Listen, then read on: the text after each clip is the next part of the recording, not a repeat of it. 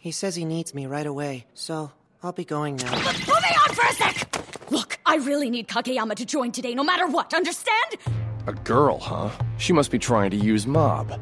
He's not really the type to play any kind of sports stuff. Probably isn't a good idea to force him. We're not some stupid sports club. We're the Telepathy Club. Huh? You're kidding me. It's a club where we train to feel telepathic powers. Uh, that sounds shady as hell. Telepathic, huh? Don't play dumb with me. You know exactly what I'm talking about. I've heard from a reliable source that Kageyama has telekinesis and ESP. I bet you're just using him to solve cases and get more customers because you can't do it on your own because you're a big phony! Shut your mouth, amateur! Don't you dare waste my students' precious time with your middle school nonsense! What? Are you saying that you don't care if they shut down our club? We'll get kicked out of the room and have nowhere to go! Master, the club president is crying, so I think I should join after all.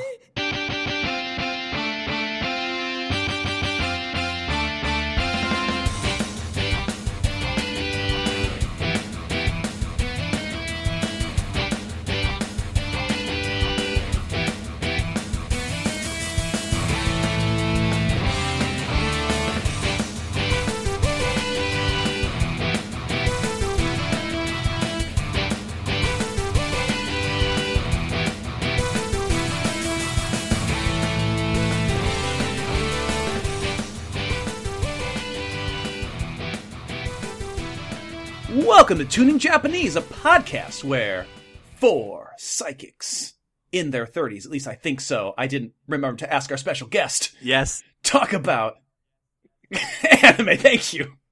Do you want to spend the rest of your life with that frown, Bill? Eh.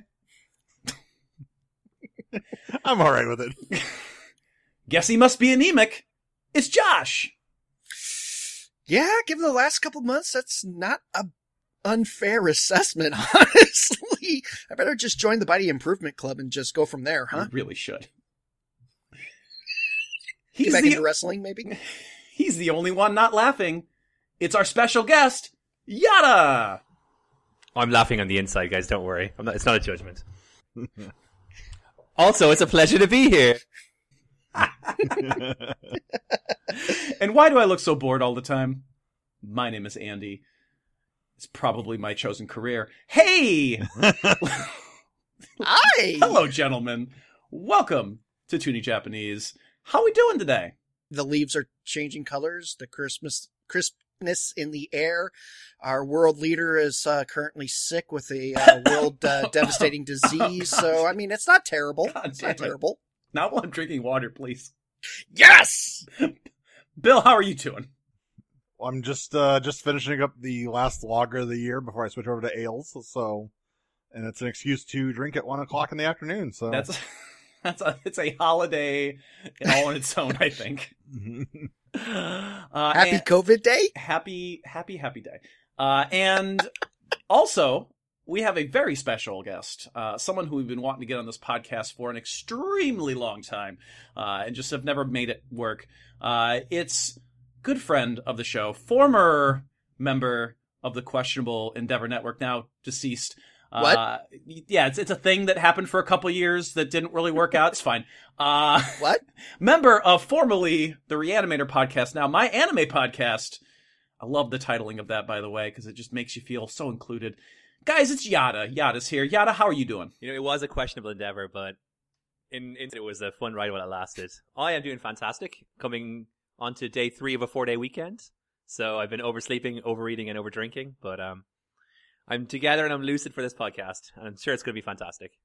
No pressure. I'm sure it will be. I, I've set my sights of best guest ever. Nice. Superfan Mac, get get We've ready. had a lot of guests. We'll Superfan see. Matt, I'm coming for you. Right. actually, um, I was just thinking, uh, Yada, um, while while we're actually on the subject of podcasts and everything else, who are you and what makes you famous? Uh, give us give us a I'm your bio. nobody and I'm not famous, but uh, I am the host of the My Anime Podcast, formerly the Reanimator Podcast, formerly of the Questionable Questionable Endeavor Network. Uh, we're still chugging along. We do anime stuff like you guys. Uh, we're a little bit more like ADHD, I guess. We can't really spend like a year. Wolf's Wolf's Rain, Wolf's Rain. um, on a podcast. Oh, It was that so was such good, a though. dense season. dense season. It was so good though. But you've probably heard my voice I was from. gonna sit over here It was a good analysis, but but I'm sure your listeners probably heard our bumper um, on your podcast a few times. Mhm. That was always a pleasure, you know? Yeah. Just like chilling along to the Tuning Japanese podcast and I have to hear my own voice. Ugh. A little surreal, little surreal. Yeah, this has been long overdue. I've been a big fan of this podcast for quite a long time. Um, this is my favorite anime podcast. And, you know, that. Oh, well, and I, I- and I do, Oh, and I do that's dip my great. toe into quite a few. You know, I'm always on the the lookout for some good podcasts, and this is my favorite. And um, you know, me and Cam, one of your listeners, shout out to Cam. I don't know if he's uh, still a patron or formerly a patron, but uh, me and him have gushed about your episodes and you know shared our opinions on all of your hosting abilities in private many a time. I'm a Bill guy. He's a Josh guy. and no one's an Andy guy. It's fine. I'm used to that. Uh, so because you're our Chris Wallace, Andy. That's That's, sometimes- simply simply put. sometimes you just have to. I did. Um, I did. These I did. guys on the I rails, usually and am like. I'm usually like harder. very like pro Josh because I feel like he gets such a bad time. You know, he's like the dirt in the shoe of everyone else. Like, but when he chose, Oh, someone. You haven't been friends. You haven't been friends with me for over twenty know, years, dude. So trust when me, you, a lot of this is but deserved. when, when you when you chose Gungrave, I, I jumped ship. I'm not gonna lie. it's like forget this. I was sitting there like he's going to choose My Hero Academia. He's going to We- we choose will My have Hero a- We will have a thorough discussion in private later. I was expecting sir. My Hero Academia. I got very excited about it. Uh, Good sir, prepare to get a long paragraph uh, uh, running down on uh, Discord later about about that Don't uh, you comment ever, there, Mister Yada. Ever call me out in a podcast again? Josh and I have very similar tastes on anime, mostly, although we disagree on, on certain things. One in particular. Um, but I, I'm I'm gonna say I'm I am gonna say I'm very glad we're not doing um, My Hero Academia because I watched a couple episodes and I'm not a fan. wow, I was going to swear. I just, I just I'm not. I'm, Oh, and, may, and, may, and maybe it's just because I only watched. a Yeah, couple well, like I um, dude, you have to kind of get. You have to get through a third of the first season. I'm a massive fan of this volleyball anime called Haikyuu, and I will just not shut up about that anime. My co-host recently watched it for the first time after three years of co- coaxing, and I'm like, "What did you think?" And he was like, "Yeah, I guess it was okay." Oh my god! That that was kind of my reaction when um I finally made them watch Gurren Lagann, and they're like, eh, and I'm like, ah, damn it. That was funny, actually. Speaking of Gurren Lagann, I had a I had someone contact me about you guys. Go, they don't like Gurren Lagann. Talk to them. I'm like, I'm like, I'm not, I'm not, I'm like, I'm So- not that big a fan either. Speaking of, speak, since we're talking about anime that we've covered, and you, you have listened to the show, uh, so of all the anime that we've covered, what would you consider for yourself to be your favorite and your least favorite? Just out Oh, okay. Uh, well, obviously Mushishi is my favorite because I made you watch that shit. We did we did cover that. That's true. That's fair. No, that's fair. Uh, but taking like personal biases aside, I really like Record of Lodoss War. It's, it is Record of Lodoss War, yeah. Load. Um, I, I like that one a lot. yeah. It's like I like the D and D vibes to it. Like I think the animation is absolutely awful, but the artwork is really beautiful. So ev just because of that, it really holds up well, and it has that nice like um, OVA aesthetic from like those like eight, late eighties, early nineties shows. oh yeah, totally. That would probably be my favorite. Uh, I One Punch Man actually. Season one of One Punch Man is phenomenal. Um, actually, that might be my answer. my favorite and least favorite. One Punch Man season one and One Punch Man season two. um, you definitely had some uh, glowing comments on on your particular show about the first season of One Punch Man. So, Well, you that's know, why and we for did those it. of you that have never heard, go check out my anime podcast and check out their discussion on uh, such shows like uh, One and, Punch Man. and- yeah, and our worst ever episode, which was uh, Mob Psycho, which is we re and that was a and that was a re-record. it was like take two was even worse. But uh, yeah, we've we've we've covered a lot of anime over the years. I think we've probably done over hundred at this point, just from the sheer like Wow. the badness of how we organize our schedule. You know, we're like, oh, let's do one series a week. we definitely won't burn out. Spoiler alert: we burned out. No. There, there, there's an opposite to that though too. There's the the opposite of trying to do an entire series and then you kind of burn out a little bit once you get to like episode 24 or 25 of an anime and you're like, please, for the love of God, can we move on? Even me, like, can we stop talking about these fucking wolves, please? Like, I love the show, but I, oh, I mean, want to do you something mean the else. four recap episodes that We we, didn't skipped even those. We yeah, skipped do those. even a blooper episode? I remember when uh, you guys announced you're going to do like the, uh, the there was like a seven part sequel or seven extra episodes of Once Wolf's Rain or season two or something else. And I remember I was just like ready to throw something at the window. I was like, "Stop fucking talking about Wolf's Rain!" like, and I, I have, all, I have all of the have a, uh, all of the not. I have a lot of friends who love Wolf's Rain, like actively like praise it, best OP ever, all of, all of the superlatives, right? it's like, yeah, but you've never had a year and a half. just, just, just show them the link and go here. Enjoy. yeah, they can binge it in one. eh, Like now, they can just binge it all. It's all fine. Yeah, fair enough. Seriously, I would say One Punch Man though, and least favorite. I, I don't know. I think if you've actually been pretty good in your selections. Like you've never shown anything that I've actively like disliked Until now. until now. No, now even uh, the the, the Gungrave thing was was purely like a um a marketability thing. I thought. Like I thought I'm.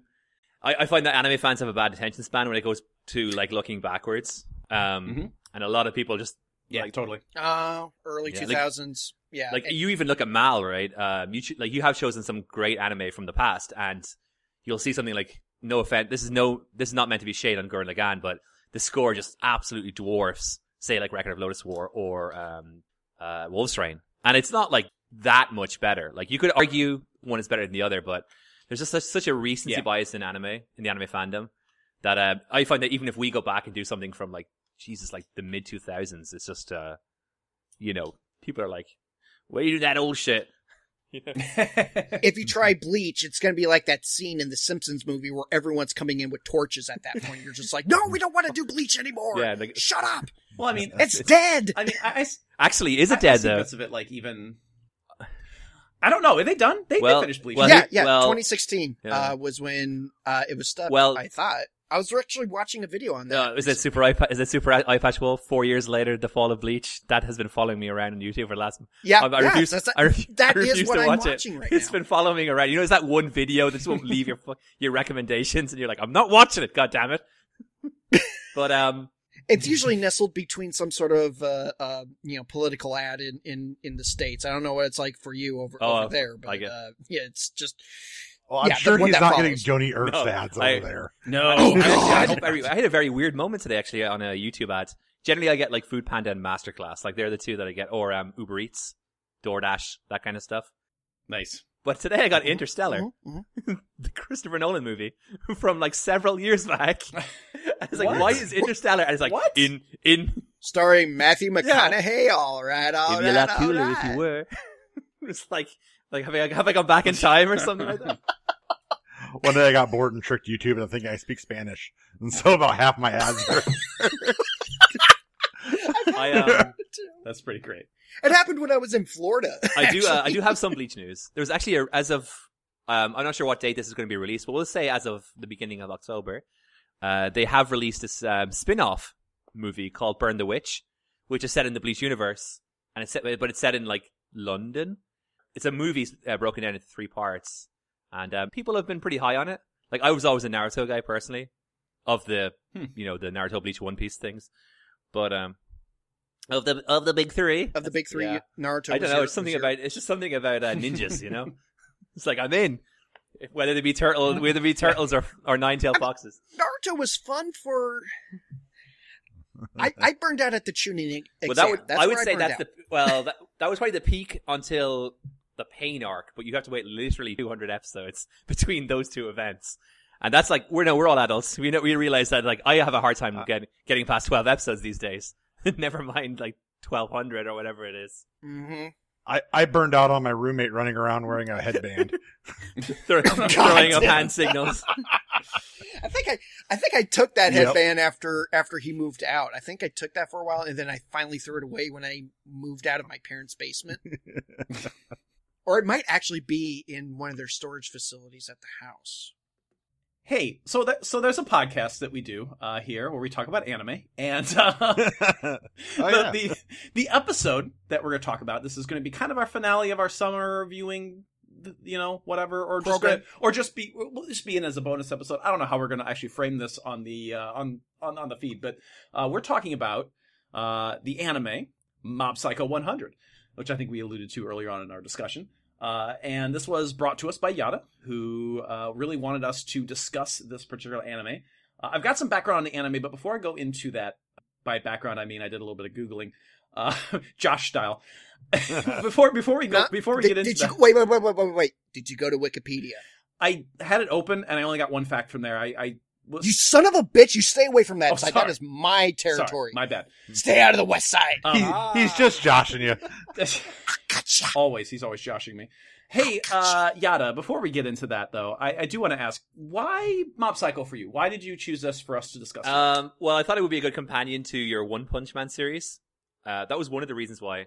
Also, I had another choice. I think I actually pitched it to you, which was The Silent Voice, which was a movie, and that was um, the intention there was to kind of get you guys out of your element. But then I thought about, I thought it would be more fruitful to try and predict something that you would you would actually like. I thought you, I, I was felt pretty confident that you, at least Bill would really like um, Mob Psycho, considering he he really clicked with um, One Punch Man. And it was one of those things where, well, if you like One Punch Man, you gotta check out Mob Psycho. This is my opportunity to force you guys to do something. So I wanted to have a conversation with Mob Psycho, basically, is what was going on. and um, on a personal level, like um, one of the lead animators from Mob Psycho is actually a Taiwanese guy. And I don't know if your listeners are aware of this, but I actually live in Taiwan. So kind of like pseudo Taiwanese at this point. I've been here for like close to a decade. So I felt pretty proud that like this, this young Taiwanese act, um, animator went to Japan and has kind of like worked on, and in a very like prominent position of, on major series. And this is, I think is arguably like there's a case for it. Maybe not so much season one, but like the back half season one and season two is maybe the pinnacle of animation in the last five years in terms of like how freaky they were getting. you know, like, yeah. How the art form can well, how the Yeah. art form can evolve, and and that's something definitely want to talk about. Is the yeah, art we'll we'll talk we'll talk actual about that for sure. Uh, I want to throw it to Bill since uh, Yada alluded to Bill being someone who might enjoy this, considering his love for One Punch Man. Um, Hi. Hi, Bill. Uh, let's hear your voice for a while. Uh, so was Yada on like on target here with regards to thinking you might enjoy this? A hundred percent. I've gone beyond the three episodes we're going to talk about here, and it was kind of hard for me to stop watching it to go watch Gungrave, um, to do actual like podcast work. yeah, I, I, I, I like the humor. I like the animation. It's kind of like One Punch Man was, where if we really sat and talked about it for a long time, I think we'd really start plucking out, you know, bits of philosophy and bits of maybe a little bit of a depressive, uh, even in the theme song, really, you know, the, the whole like, you know, are you really anybody? And If everyone's not special, then uh, maybe you'd be special, or if you're not special, then everyone's special. Yeah, yeah, I like that. so I think I think on that, like I said, just on a superficial level, I'm really enjoying it. I think, I think I will probably start really grokking into it. You know, the layers of it. I will probably watch it without being forced to. So that's the highest praise I can give an anime. That's absolutely 100% the best praise you could give that. You know? I'll, I'll give it. I'll give it another mark of, of, of approval if you don't mind. My wife My wife. My wife. d- didn't come in as a, as an anime fan. Yes, my wife. When we got together, uh, she wasn't an anime fan, and because I was doing this podcast, she started watching more anime. She has gotten become to like anime, and she loved Mob Psycho. And I was kind of surprised because I was worried that the art style was going to detract her, but she just threw herself into it.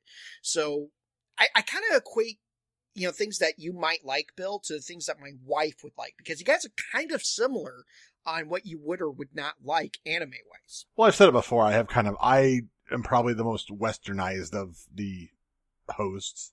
Um, the stuff that I'm going to, the really deep cultural stuff kind of goes over my head sometimes. I didn't dislike Mushishi by any means, but it really was like, the hell is happening? Yeah, that was a bit of that was a bit of like throwing you in the deep end, expecting you to swim. It only gets weirder as well. Like I, I should I showed my girlfriend it, you know, and she was just like blown away by the title because the title in um in Chinese is Chongshu, which is like um bug master. And she's like watching these spirits dancing around, and she's like, "Wait, Yes. is that the bug?" it's like, well, I guess so. like that's not a bug. I was like, yeah, but then she's like, why is it called Bugmaster? I don't know. Just enjoy the music. Yeah, the uh, Mushishi was good, but uh, you know, I I might be the most contrarian, and maybe not contrarian, but maybe the most critical of this anime so far. Uh, I I definitely, when I watched episode one, was not in a hurry to watch episode two. I think my biggest thing we'll talk about when we really dig into it after we talk about some background stuff and such. I don't like the animation. I don't really like the art, but we will we'll talk about it. I don't want I don't want to dig into it right now. We'll we'll, we'll get into that.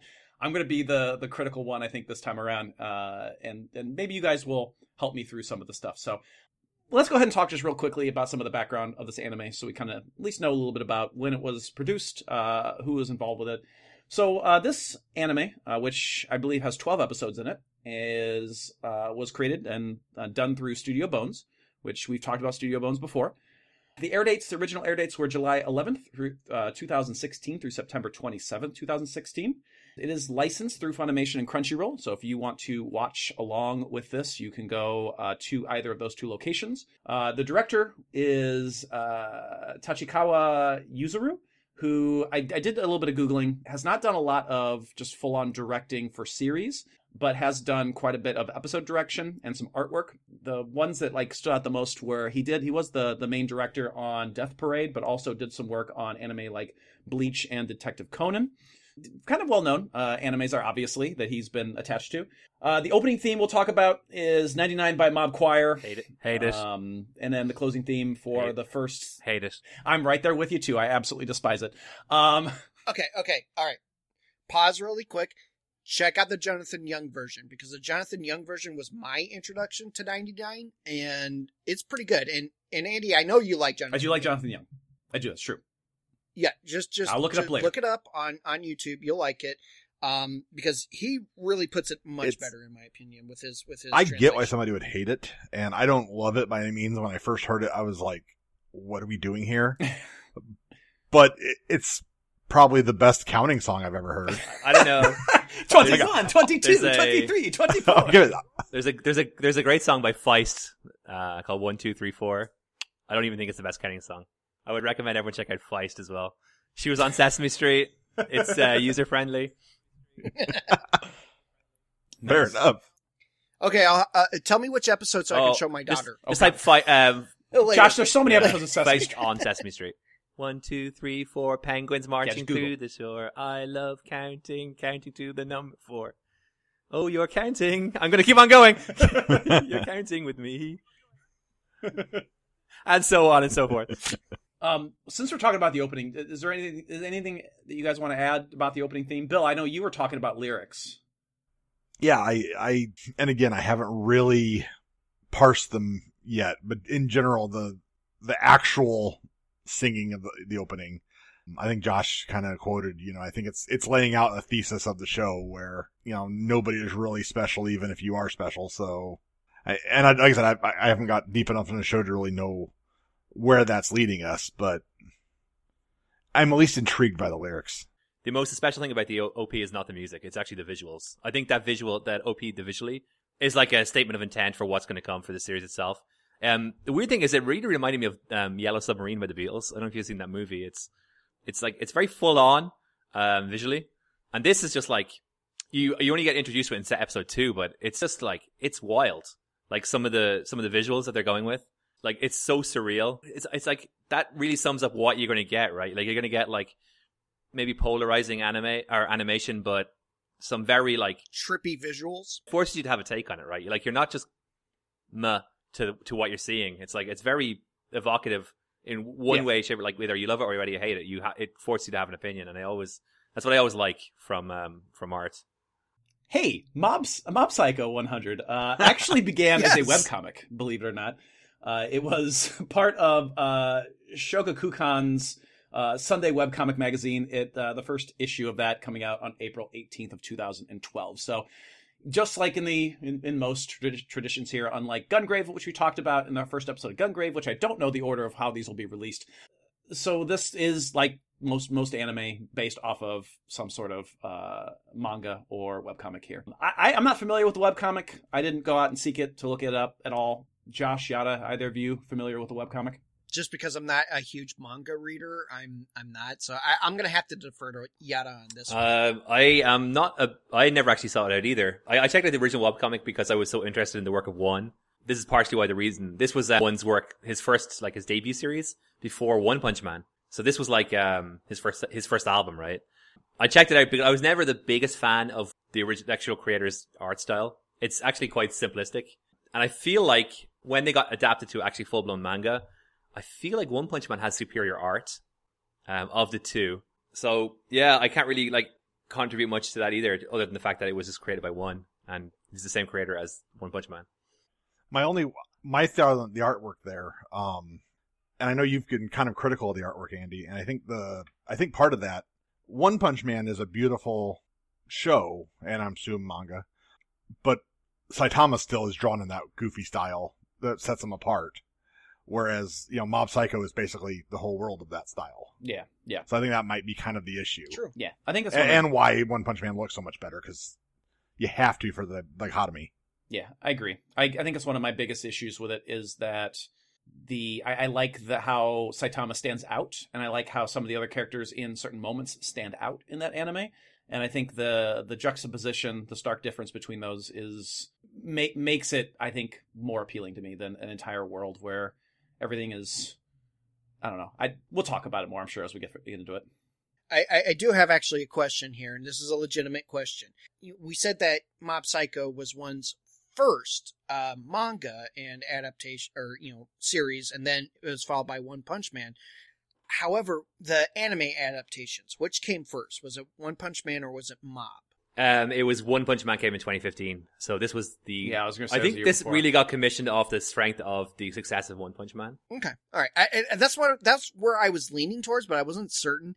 Um, and I think part of the appeal of Mob, especially if you know the the you know the body of work behind the person that that created it, I think going back to this very unique art style is nice. It's one. It's a callback to anyone who is a fan of the original, you know, web comics or anything like that. But two, it, it really gives you a better idea because One Punch Man, with the with the exception of Saitama's character designs, are really well made. Like like almost your your typical shonen anime characters are, are looking just gorgeous. Um, but if you look at the web comic, you see some of the the characters have the similar style. So I like the fact that Mob goes back to a much more similar style to the original webcomic. I think it's kind of an, an, an homage and, and paying respects to the original creator's vision, as it were. And I enjoy that. And it actually helps make the series stand out more among the crowd. I mean, anime in, in this day, uh, in this current era, aside from story, the style is very much copy paste, copy paste. You know, it's very, you could almost say it comes out through a manufacturer. So this is the art equivalent of a punk band not being able to play their instruments very well. Right, right. But still, ha- but still have compelling Oh, lyrics. I dig that. Uh, I, I kind of like, I think this art is, like, personally, like, I, if you want to save the art, the um, animation discussion for a little bit later on, but, like, not to be, like, spoiling it a little bit, but I think this artwork is light years ahead of One Punch Man. But we can get to that later on. Well, no, no. Actually, I, I mean, if if we're on the subject of the artwork, let's go ahead and discuss it right now. I mean, this is free form, but let's let's just stay on it. I love the artistic choices. Um, the the one that stood out to me in my recent reviewing was the episode where Mob goes to the girls' uh, school and he takes out the pervert uh, ghost, and as he's fading out, it's very watercolor, but it's very you know, slowly dissolving away. And it's such a gorgeous image for something that's almost horrifying. You know, it's like removing the veneer of this monster to show this very pathetic person that eventually fades out.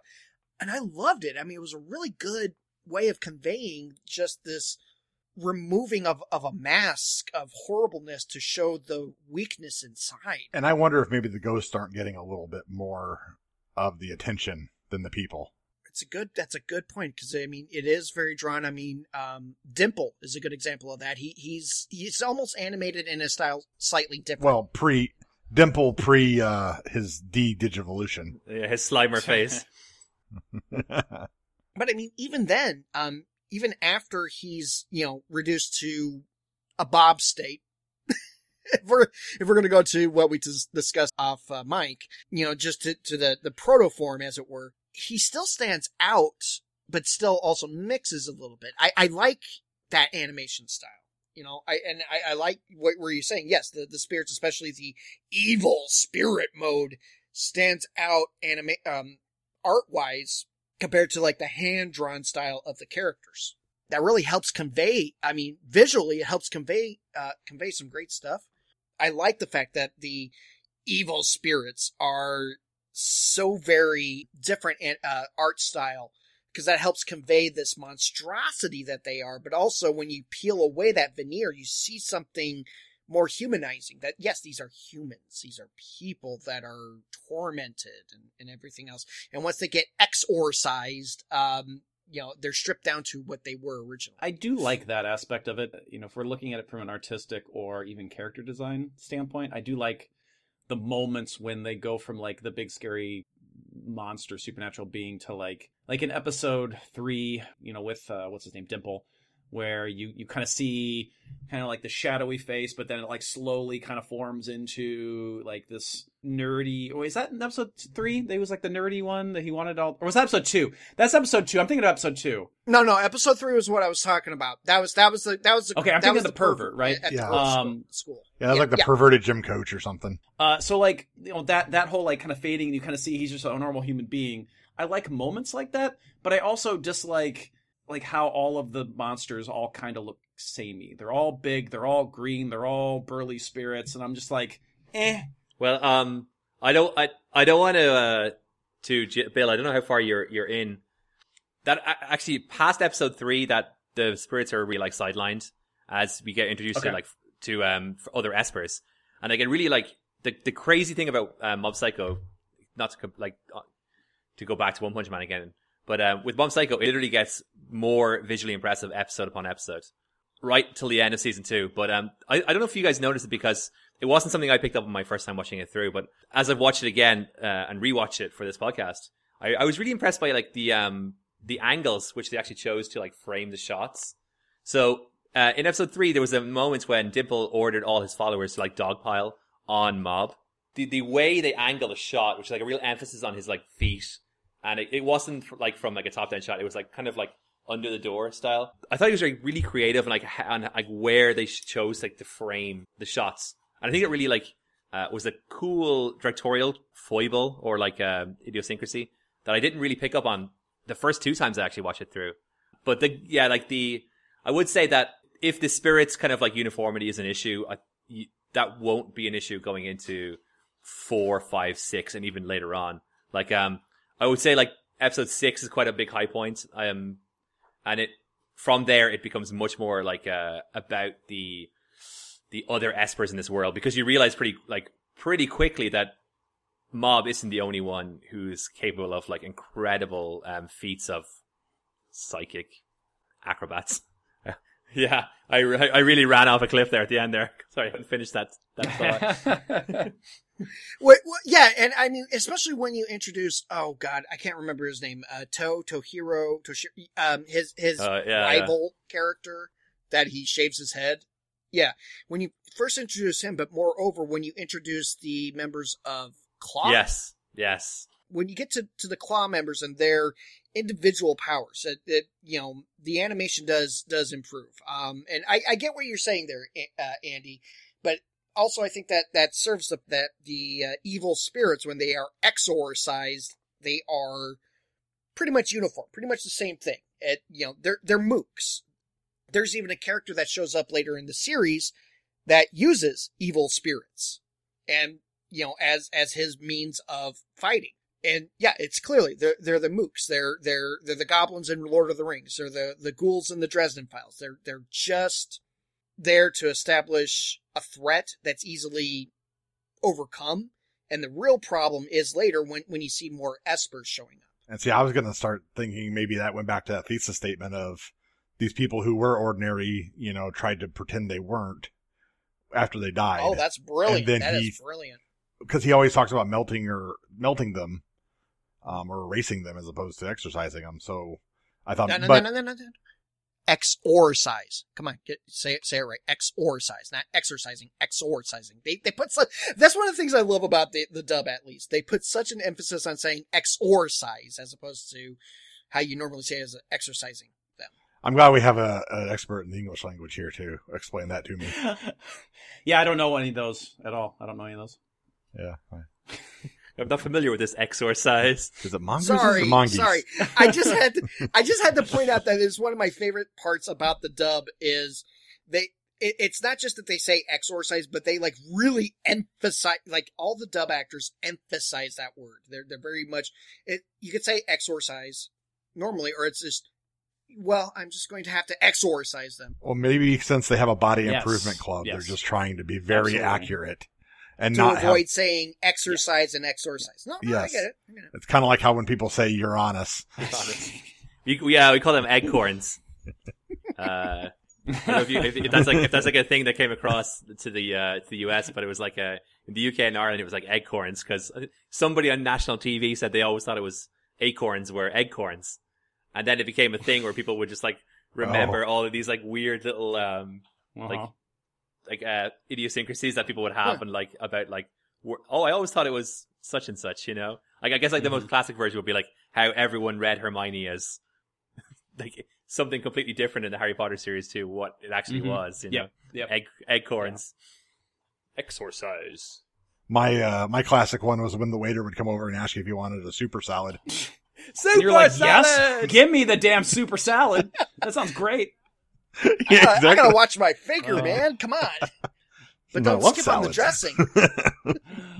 I don't know why I had Macho Man Randy Savage voicing the super salad, but I just ooh yeah, brother, super salad, macho. I'm gonna eat you, cucumber off the top rope. Cream always rises to the top on the super salad. Yeah. Future Andy, I Dig hope it. you're enjoying yourself. Uh, so, so because I'm enjoying it right now. I just know later I'm gonna be like, oh my god, there's like two hours of audio. would love it was like a real like meta moment where like Andy's like listening back to this future Andy and he like there's a just happens to be a salad beside him Probably, probably. I bought a whole bunch of lettuce. I bought a whole bunch of lettuce for for lunches coming up. So probably. So let's. Is there anything else about the art, about the animation, about? I would say that one thing that's very cool about this anime is that uh, it was a, it gave a lot of like um, exciting young talents an opportunity to work and express themselves. Whether you like it or dislike it, it's quite expressive. Like I think there's a lot of freedom for the art the animators to really like just go to town on facial expressions, like being overly dramatic. Um, a lot of like interesting like color sequences, and that was pretty exciting from like an animation nerd, we'll say, perspective to see all these like like young rock stars being given the opportunity to take them make their big mark on a like a marquee series like this. And like if you're not really interested in the series at all, like beyond these first three episodes, as anyone listening at home, I would just like urge you to go and watch the season two episode five because that's probably the greatest single episode in terms of animation I've ever seen. And it's you just you kind of just find yourself like marveling at it. Um, it's kind of rare that you get like in 2020 when everything can look well. It's it's rare that you find something that just completely like it feels like you're watching something for the very first time. Like you've never experienced whatever this is before, you know. But again, I can under- totally understand why it's not for everyone's taste because one of my co uh, co uh, hosts he really didn't like the animation style either, and he was he's firmly in the camp that One Punch Man is the superior of the two shows. And you know, different horses, different courses. It's true. Uh, Bill, what were you saying? I was just gonna say the uh to me the the art style almost seems like a uh like a cartoon strip in a Sunday paper. And that's not a knock because you think about it, you know, Far Side or Garfield or something like that, you have so few, so many fewer lines to express emotion than you do if you're, you know, you know, like the Preacher comic books where you, everything is damn near photorealistic. Now, yes, there's a lot more technical talent there, but when you have that technical talent, it's real easy to draw emotion. The the eye to be able to take three lines to give it to get across your message. There's a there's a different skill there. And so I think that's why it did, like the animation doesn't bother me at all. And I think maybe that's why. As a person that grew up on Calvin Calvin and Hobbes comics, I completely see your point there, Bill, and I like that because it, it does feel slightly nostalgic to me. Uh, now that now that you bring it up and, and actually viewing it right now as we're talking, I'm like, wow, yeah, that is a really fair point. The simplicity of the designs, on top of the the great emoting that they create, as as Yada was pointing out, um, it's a great combination that at once repels you but draws you in as well. You're so used to seeing these very crisp, very gorgeous animations uh, from you know the the current wellspring of of shows um, coming out from Japan, and you see something so unique to it. Um, it at once p- pushes you away because it's not what you're when you think anime, you think a very specific viewpoint. But then you look into it again and you go, oh wait, there's a beauty in this that isn't the standard. And it really helps, in my opinion, really helps to create more of a reason to, to pay attention. Um, remember the show Ed, Edd n Eddy from uh, Cartoon Network? Yes, I do. Yeah, I remember like Oh, my- absolutely. Yep. Yeah, I remember like John I think my Riggers. reaction to that Ed, Edd n Eddy um, is kind of similar to what I imagine a lot of people experience with Mob Psycho 100, where it's like it's a little bit more chat, like it's kind of more challenging almost to view it than we'll say like and Chicken or Dexter's Laboratory, right? Like I, I as a kid, I always had this hard time like just getting past the animation because it was kind of like a little bit grotesque to me, you know, and it, it kind of challenged me. And if I remember like the, the yeah, like um, Aeon Flux was another one, the MTV series. I remember like having a real hard time with that animation. Oh yeah. Oh, I love and I think Aeon with um, it's weird like with uh, like because you wouldn't use this like as a valid criticism of a movie, but I think it's like a very valid criticism with anime. It's like that if someone doesn't like the art style, that's there's nothing to be done, right? You can't you can't argue like what appe- is visually appealing to somebody, like because it's not like oh well on a narrative level maybe you missed this. It's like I don't like the art style. You know what I mean? But it's I I I do like the the fact that it's you know it's not to everyone's taste. I'm sure as like metal fans, you guys can appreciate that as well. You know, where you know it's never going to be to everyone's taste. Metal is not all equal, and sometimes it just doesn't fit. So yeah, that makes total sense. Mhm. Right. All right. I want to move on a little bit and talk about um, a couple other things. I, I want to really focus on on the characters next. I know that Josh and Bill had already kind of talked a little bit, maybe I don't know if it was on or off camera before we started about their favorite character. Um, but I do want to talk about the main characters and like kind of our thoughts on them and how they develop over the course of even just these first few uh, episodes. And I guess I want to start with I'm going to start with Bill's favorite character. We're not going to start with the, the title character. I want to start with uh, Regan. I believe that's how it's pronounced, as Regan. And I want to start with Bill here. So you and Josh both are drawn to this particular character. Is there a particular reason why? Like, what if we had to talk about this character? What stands out? I think just the whole idea of being a grifter and full of shit. That is absolutely the kind of character I would play in an RPG. He's a rogue. Oh yes, yep.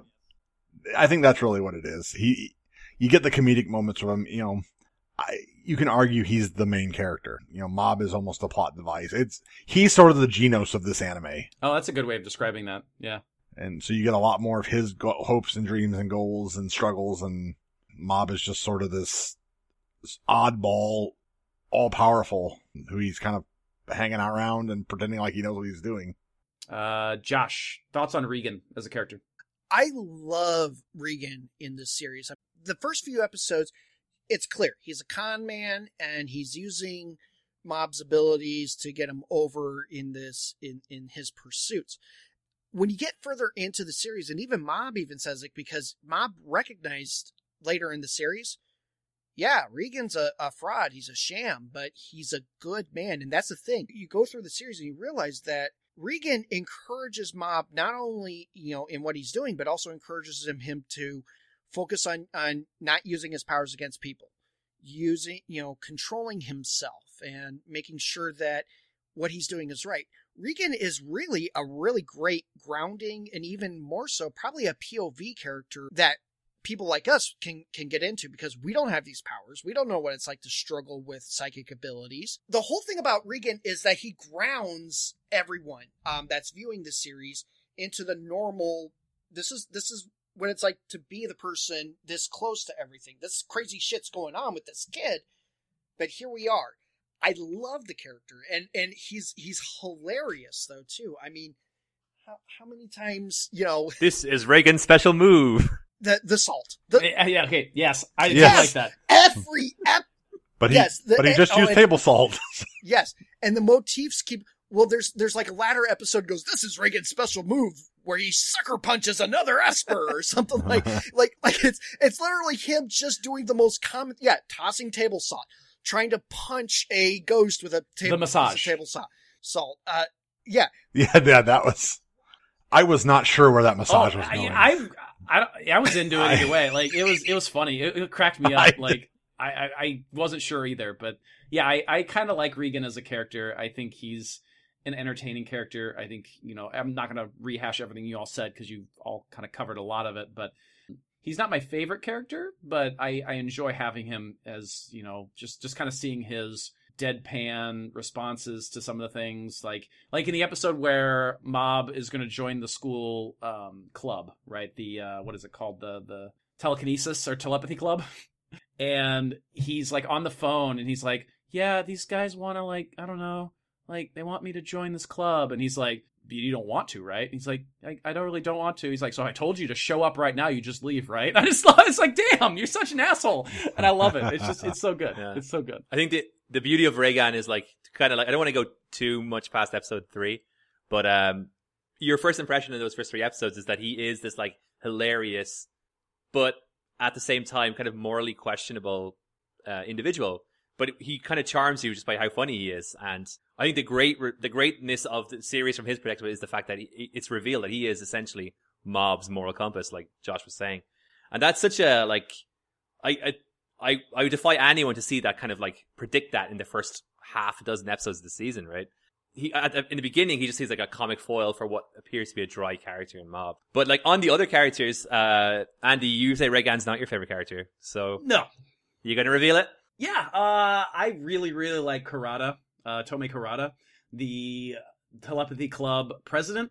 Absolutely fucking love her. Like the whole interaction with her and Mob throughout episode two and her fake crying and like her like pushing these people. Like like she's so into this idea of telepathy. And i love the point the part where the other people in the club are talking to mob and they're just like look she's really into this and we just want to play video games and eat food. So if you could just be a bro and join us that would be so awesome so we don't get kicked out of this room. And she's just so passionate and there's just there's just some cool energy to her. I love her. And the end of episode 2 where she's so convinced that he's going to join the club. And then we get that swerve that literally made me laugh out loud when he's like i will join yes. the exercise body club or whatever it is. Body and I, I literally I literally bust out laughing because like just her reaction. And I think she's a, a fantastic character and I really hope she stays in the series. I don't know, like I like I like that whole episode. I, think episode two of those three episodes was my favorite one. Um, I got total like gamers vibe, you know, like that anime gamers Yeah. uh, with the exclamation point. nice uh nice nice drop there by the way. Gamers. Yeah, yeah, it's it's that's that's more of a, a mo- somewhat more modern one, and I don't really, really watch a lot of modern anime, but um, you know that was one that like I got a lot of vibes to that. Um, you know, I love I love the storyline of the the school club, and, and and yeah, it was it was it was good. So I I really enjoy her as a character.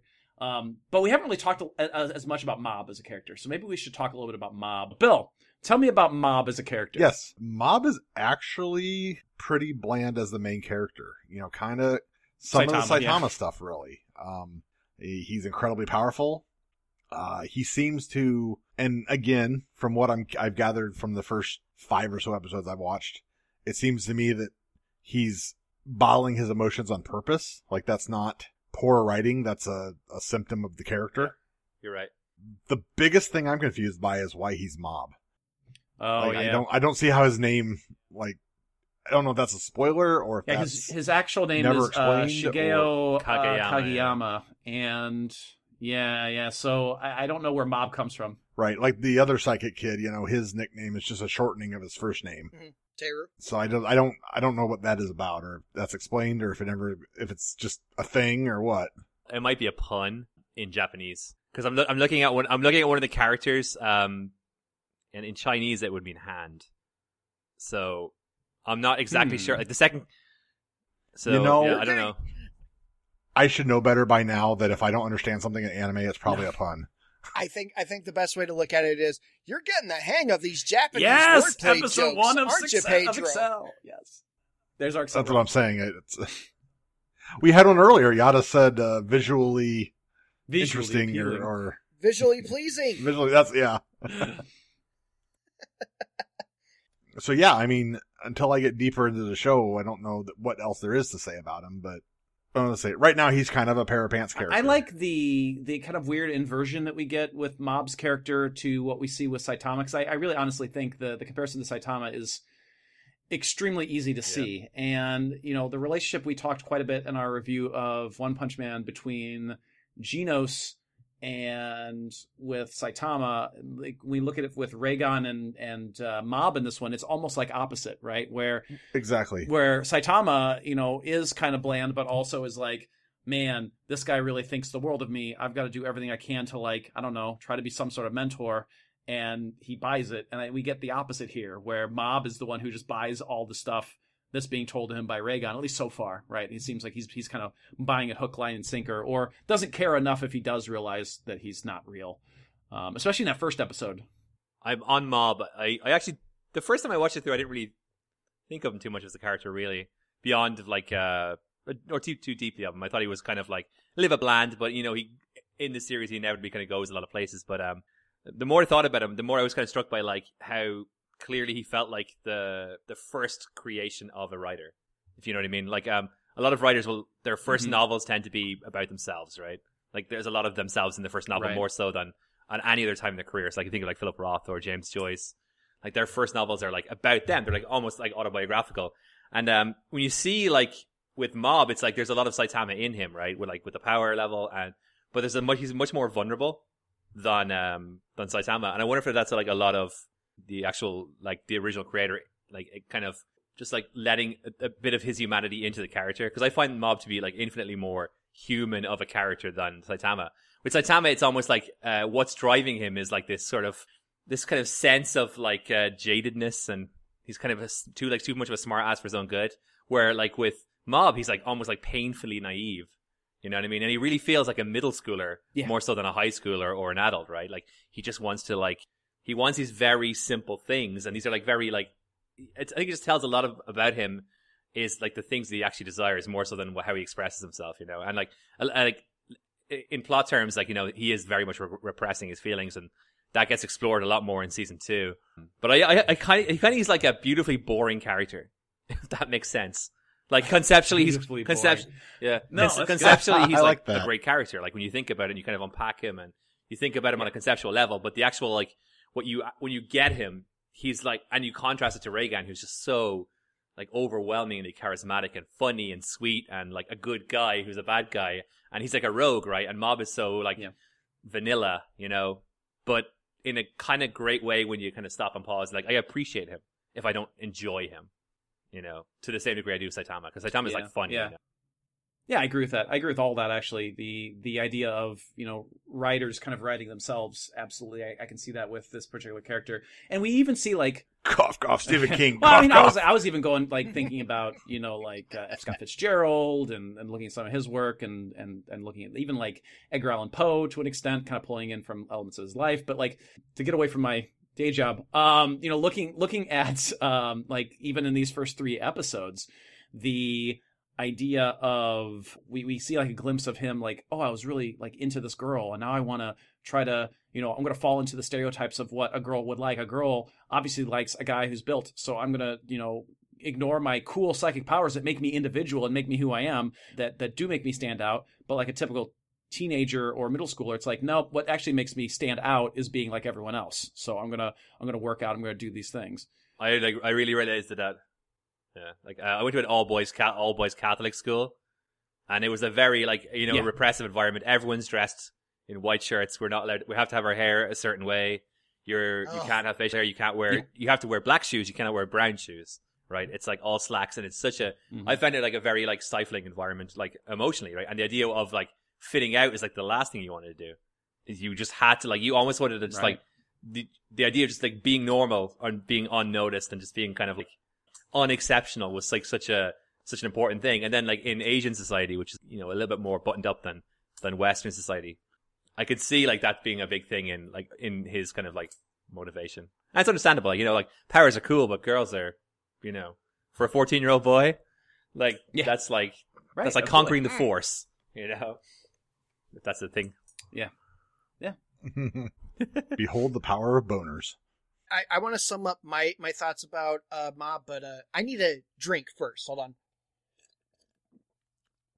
It, it's been a bit dry Oh. talking about Mob. It was a bit. Yes, but I, I knew he was doing. I didn't know where he was going with it. I knew he was doing a bit. Mob is a compelling character in the fact that he's not compelling. Agreed. Um, he's very yeah, as as we've all said, he's bland, he's naive. But I want to add one more word to there to this about Mob. He's earnest. He is painfully earnest in his intentions and his his actions. He's very upfront. He's very direct. He's he's even though he's repressed emotionally, he's very kind and thoughtful. You know, he's he's not dumb. He's not a genius, but he's very he's very centered, and it's at once his appeal, but also his dis- uh, detraction about him. Um, and yes, everything you said. You know, he's got these amazing, fantastical powers, but yet he wants to be middle of the. He he wants he wants the mediocrity. He doesn't want to be psychic guy. He wants to be everyone else, Right. Yeah, I think that's well said. and it's great. And and later on in the series, again, don't want to get into too heavy of spoilers, but when you get they they explore his brother a lot more, Right. And it's very interesting. When, Yeah, when like you the get, you mirroring, get to the yeah. stuff about his brother. I was going to bring that up though. That at least in these first three episodes, it was kind of interesting to see that he has a genuinely supportive, functional family. Like his mm-hmm. brother In likes anime? him and That's tries to take care of him, and exactly, exactly. He has both both parents are alive. They're together. The fact that he has parents, they're not on a business trip. Yeah. yep. Right. Oh, and, and that and that they they scold him not for having psychic powers, but that his psychic powers keep bending the spoons. including the brother was a masterstroke. Not to get into spoilers, but like how those two brothers play off each other and how like I can't remember the brother's names. Uh, Ritsu. Ritsu is like everything that Mob wants to be, and Mob is everything that Ritsu wants to be, and you know, and it's like how each of them struggle with it. Yeah, it's like it's a it's a cool like um dynamic like uh between those two characters later on. When it comes to, to them, they view each other in the same way. They're seeing Yeah. the forest for the trees. Absolutely. and and believe me, and, and you know, if you actually do forge ahead in the series, you you will actually like the, that dynamic between uh, uh, Mob and and uh, uh, Ritsu because they're it's it's magnificent how that grows too. Andy, have you ever wanted to just be like your brother? Ne- never once. never. I've often Absolutely wondered never though if, if your brother has ever wanted to be you. He's he's he's he's told me that before. I don't get it, but he's, he's told me that before My own personal experience. How many how many times have I said glowing things about Steve? all the time. I, I knew as soon as you started talking about brothers, this was going to come up. Oh, I'm sorry, Mister. I grew up. Uh, I grew up without any siblings. Deal I'll with it. unfurl the couch. I'll unfurl the couch. Yeah, I feel like we're I feel like we're going places here. We're session. making progress, guys. A couple more sessions, and I think you'll be all right. All right. Before we close up this episode, I do want to talk a little bit more about some of the individual episodes and just moments that stood out. We've talked about some of them along the way, but uh, since we're not doing our typical play-by-play of, of episodes one, two, and three like we would normally do on an episode of Tuning Japanese, let's just let's just talk about the the moments. And maybe even each of us can have like one moment that like really impacted them and like helps maybe our listeners who have not seen Mob Psycho like to understand like why they maybe should. And Josh, like an eager student with a hand up, I'm going to call on you first. Yes, I will join the Body Improvement Club. Yeah, no, that was that was great. That that was great. um, it's it's it's such a great juxtaposition moment because yes, um, as you alluded to earlier, Andy, it, you know, you're expecting him to actually lean into the telepathy club, and instead he he decides to join the Body Improvement Club, and that s- that actually does have kind of a ripple effect um, that builds into something greater later in the series because you think it's just a one-off joke, but they keep referring back to the to the um, uh, Body Improvement Club, the BIC. I'm just going to go there, the BIC, awesome. throughout the rest of the series, and they are they're my second favorite character in the series. Second favorite character is the body Okay. is the BIC. You know, you, you think it's just a one-off joke right now. No, keep watching the series. They they they are very prominent throughout the rest of the series, and in a good way. Um, even to a way where some of my prejudices towards people of that ilk, my professional wrestling days, really helps create an idea that yes, there are actually decent people, even in that in that realm. Uh, Bill. Hi. Hi. How are you? I'm okay. I slowed out a little bit there. Josh talked for a while. hey, Bill, tell, tell, tell us about like you know a scene that stayed with you for for good or for worse in this anime. In episode three, the whole like happiness cult freaked me out. It made me it made me Um, extremely the masks uncomfortable. and the yes. Um, you know how I feel about Yep, cults I do. anyway. We had a we have a whole bonus episode at patreon.com slash tuning Japanese where you talk about cults. That is true. Yep. So they were a very, very creepy version of that. So that really, really stuck with me. Uh, Reigen trying to use table salt and not knowing that was Yeah, that not was going to work. I love that. It needs to be purified. What are you Can- doing? I was like- And also, just like I said before, the the family, the family dinner, the family dynamic, the fact that it's a perfectly ordinary nuclear family. Um, to to go back for a second to the episode three, uh, I really, I mean, and I don't know, I don't. This is not say a, a bad thing for the show because you know, good bad things can happen on shows that like shed light, but like that whole part where the girl who's like the news reporter for her school comes in, she's got the camera and she's taking pictures, and the entire time, like this guy Dimple is like.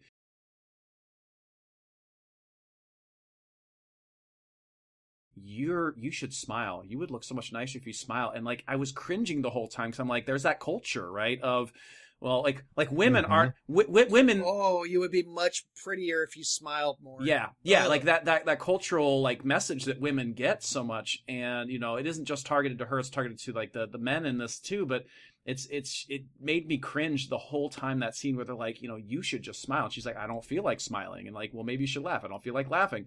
And i'm spending the whole time just being like this is uncomfortable like this is i don't like it but you know again good literature good art can bring about and make us feel uncomfortable for a good reason to point that out I'm going to draw one more one more parallel. Ren and Stimpy, the happy oh yeah helmet, yeah and happy happy joy joy, and just how truly miserable Ren was Mhm. wearing that helmet, Right. despite he was so happy.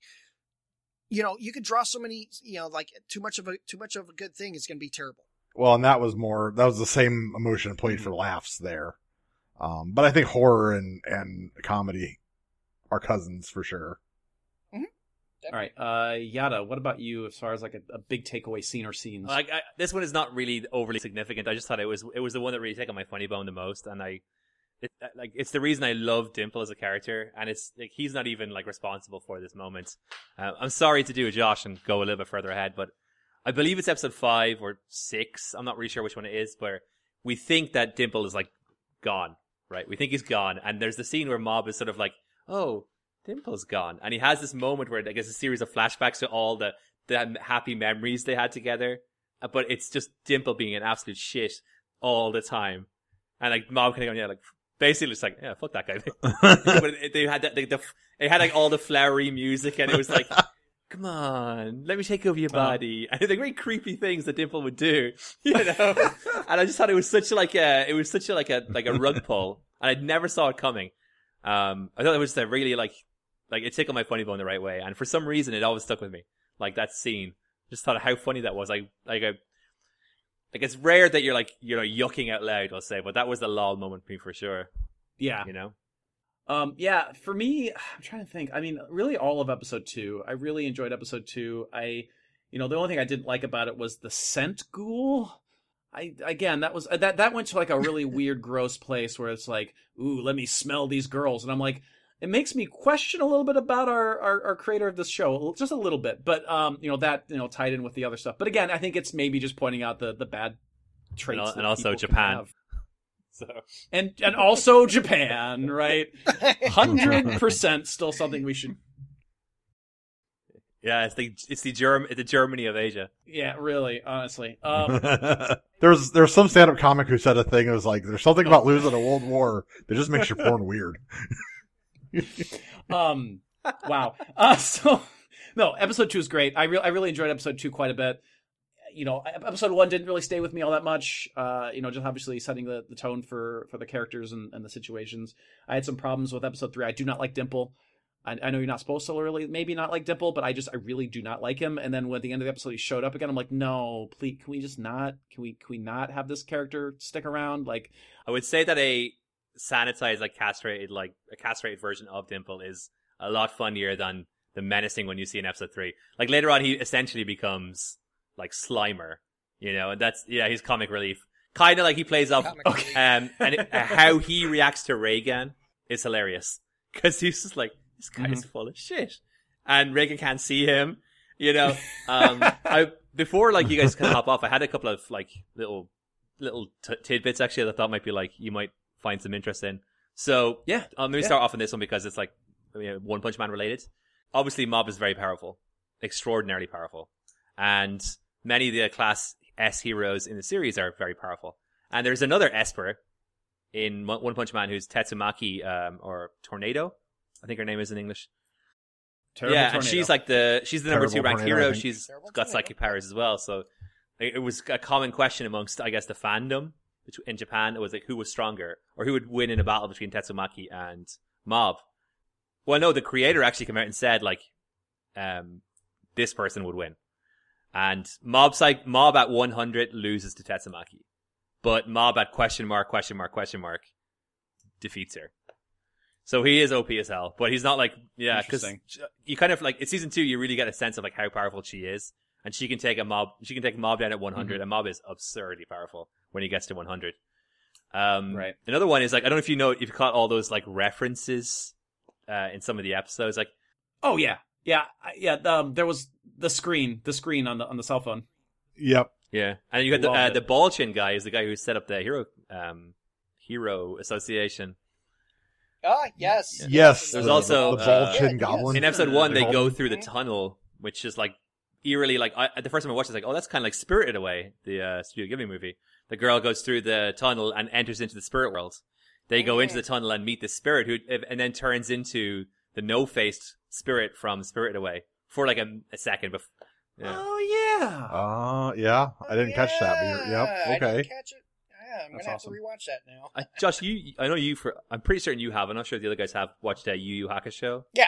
I don't know if you're getting like serious Yu Yu Hakusho vibes off the school bully, or like more like Kuwabara vibes, um, or like yeah, Oh yeah, yeah. He does. He does come off uh, Kuwabara. and the awesome Definitely. yeah, and the awesome uh, telekinetic club. I, I think that person is just like me. Is like there's a there's an anime called The Melancholy of Haruhi Suzumiya, which is from like the mid 2000s. Very weird like club anime about a girl who was just like a god, but she didn't realize she was a god. And um, I think that girl and her club is a play on that that anime. The guy is like he wears like like like One Punch Man. Like the references are like the guy is such a weird dude. He has such a blend of Eastern and Western kind of influences. It's like it's not always that easy to pick up on some of them, but I found like in some of them in Mob they're a little bit more telegraphed than maybe in One Punch Man where he was probably you know being a second work he might have had a little bit more like nous as a writer. But I, I liked I liked like trying to play spot the or trying to make connections between what I was seeing on the screen because like I think a lot of it was like very deliberate, you know. Yeah. Uh, but yeah, Oh, totally. Oh yeah, yeah. I mean, and yeah, that's just all over the place. You're gonna get referential either humor or just flat out references. Um, and it's great that you're pointing that stuff out because yeah, without you pointing that out, we were just you know clearly we were like, oh yeah, yeah, yeah, no face, you know. But yeah, the Kuwabara vibe uh, for certain. I, I definitely kind of got a little bit of that without the hey, Urameshi. that's a good impression. Thank you, thank you. Don't encourage him. I think that's the best Christopher Sabat uh, impression that I could ever do in my life. Is his Kuwabara. All right. All right, we're going to about close it up here in a minute, but before we do, uh, are there any last thoughts about Mob Psycho 100 as far as our discussion of it today? Anything that we didn't cover, or anything, any closing statements any of you have? So what are you gonna do when I yeah, uh, boy. decide I want to do this as my next Yeah, anime? boy. We're just gonna I start mean, from episode four. You gotta, get those Well, recaps we in. didn't we we didn't do I'm down. We didn't do a episode by episode for this, so yeah, we'll this will be kind of a preview for that if you decide to do that. I do have a uh, kind of a back pocket next anime Bill, in the words of Emperor Palpatine, do it. You know you you know you want it. oh man, you are you are you know referencing Palpatine to, to these two.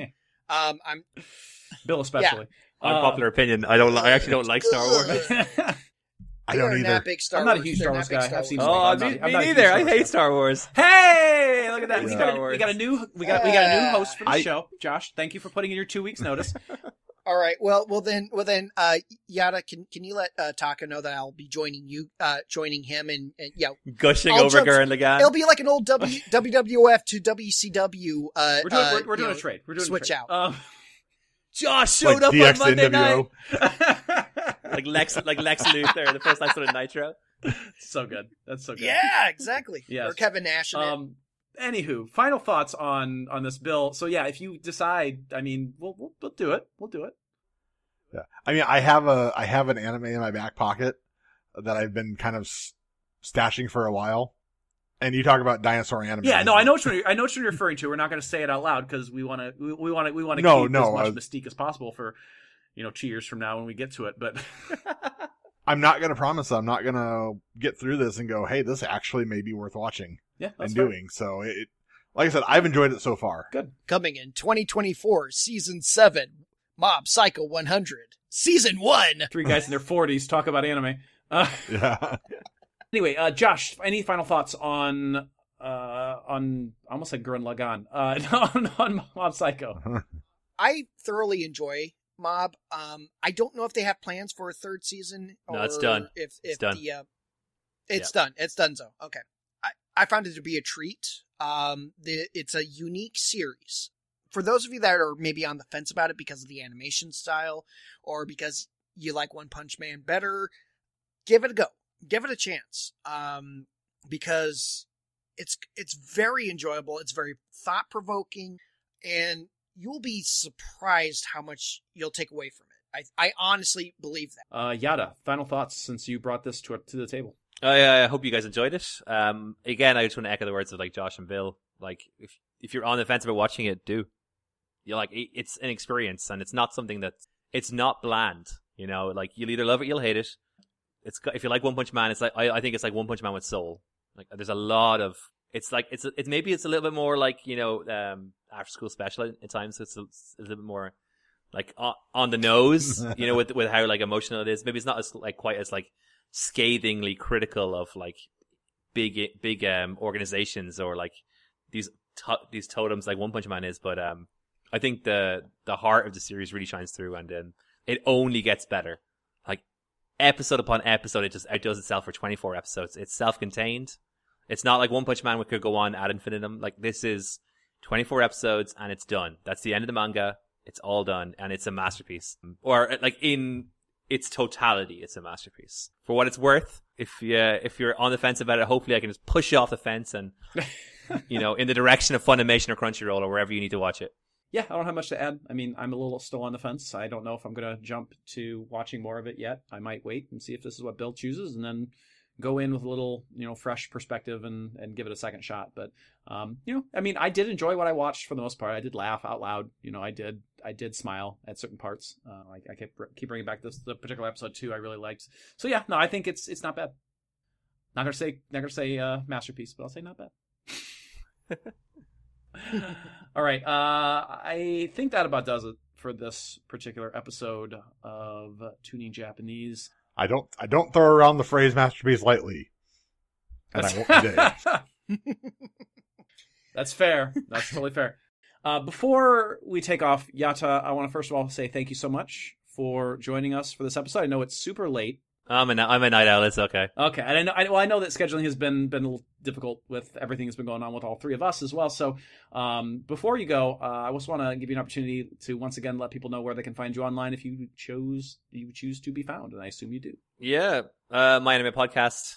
Uh, I think the spelling is pretty self-explanatory. We're on my anime podcast on Facebook, Twitter, anywhere you get your podcasts. And uh, yeah, I'd like to formally extend an invitation for you guys. Like scheduling is always tough, but maybe in the future we can do this again. But maybe we can inverse it where you guys make me watch something and we can talk about it on my anime podcast because great. I enjoy I enjoyed myself today, and like you know, sometimes these appearances can be kind of tedious because Mhm. uh, for whatever reason, you know, maybe you're not in the mood for it. But I thoroughly enjoyed myself, and I couldn't think of a better way to spend the last ninety minutes with you guys. Fantastic! It was a lot of fun. Yeah. Thanks for having me. Yeah, I appreciate it too. Like I had a blast uh, doing this. I always I always enjoy Yes, thank you. getting guests on to get different perspectives. And like I said at the beginning, you were one of the ones that I really wanted to get on for an episode. And hopefully we can do this again sometime soon. Yeah, absolutely, man. I'd love it. All right, with that, this has been Tuning Japanese, a podcast where four dudes in their 30s talk about anime. Why do I always look so bored all the time? I don't know. Probably just when I'm editing. My name's Andy. I might want to spend the rest of my life with my frown. I'm Bill. Yeah, I yeah, I am anemic. I'm Josh. Scraw. I forgot mine. oh, and we will see you next time. Bye bye. Bye bye, love you, bye. Can we do that like last 10 minutes again? Because uh, I had to grab my dog. Thanks for listening to Tuning Japanese. For more information, visit our website, tuningjapanese.com, like our Facebook at facebook.com slash tuningjapanese, and follow our Twitter at tuningjapanese. You can also get a hold of the show by sending us an email at tuningjapanese at gmail.com. Check out our YouTube channel and our new series, Tuning RPG, by searching for Tuning Japanese or Tuning RPG on YouTube.com. Please help support the show by going to iTunes and leaving a five-star rating and review. You can also go to patreon.com slash tuningjapanese to get all kinds of bonus content and help support the show monetarily. Seriously, be like these great patrons. Superfan Matt, Brian Nash, and Cameron Bear.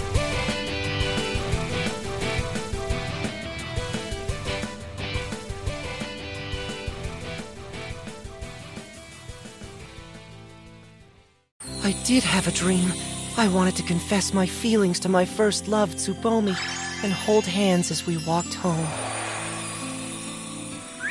Take a look, Tsubomi. When you make frogs float, they start swimming. Oh, wow, that's so cute! I can make the bar all squishy, too. You're amazing, Mob! Look! I'm only showing you these things, Tsubomi. I'm getting bored. The red team can move! You're fast, Akira! That's it. If I can change anything by joining a club, then I'm gonna join! Thank you for having me. Body Improvement Club. Wait, what'd you say? Huh? Welcome aboard! Good to have you! Thank you!